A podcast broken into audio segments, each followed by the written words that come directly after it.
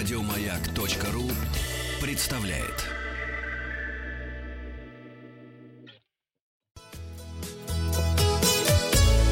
Роза ветров. Здравствуйте, у микрофона Павел Картаев. Вы слушаете обзор новостей в сфере туризма. Новости короткой строкой. В России запустили единый информационный портал по экотуризму naturerussia.travel. М, Сочинские гостиницы достигли стопроцентной загрузки. Названы самые популярные направления для коротких авиапутешествий выходного дня по России. Это Крым, Сочи, Санкт-Петербург, Москва и Анапа.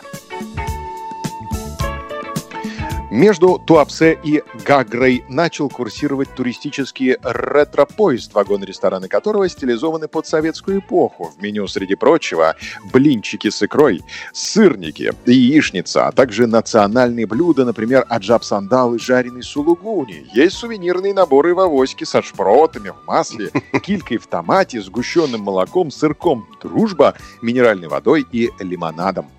Господи, как это вкусно. Россияне стали чаще ходить в походы и на рыбалку. Об этом свидетельствует рост продаж спальников, палаток и других принадлежностей для отдыха на природе. Россия возобновила рейсы в Швейцарию. Аэропорт Дубая начал использовать собак для выявления коронавируса.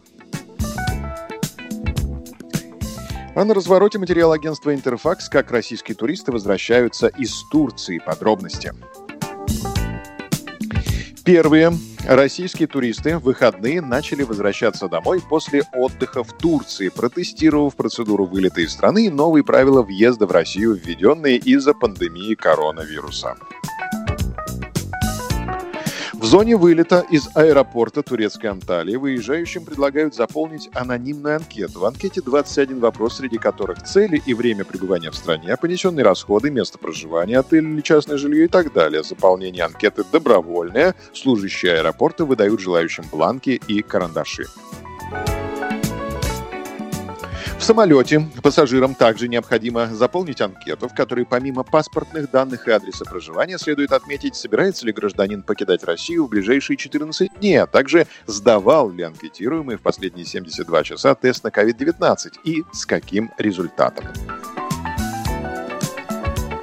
Кроме того, пассажирам вручают памятку с просьбой заполнить регистрационную форму прибывающего на портале госуслуг и сдать ПЦР-тест на COVID-19 в течение 72 часов с момента прилета. Памятка содержит и QR-код, с помощью которого можно будет сразу попасть в нужный раздел портала, чтобы загрузить результат теста. В московском аэропорту на борт самолета поднимаются представителям Роспотребнадзора в защитных костюмах. Они меряют температуру пассажирам, забирают заполненные анкеты и раздают уведомления, напоминающие о необходимости сдать тест на COVID-19 в течение трех суток. Вся эта процедура занимает у прилетевших пассажиров дополнительно порядка 10-15 минут. Мы желаем вам приятных путешествий. Подписывайтесь на подкаст «Роза ветров», чтобы быть в курсе главных новостей в сфере туризма. Обзор свежей турпрессы для вас подготовил Павел Картаев. Еще больше подкастов на радиомаяк.ру.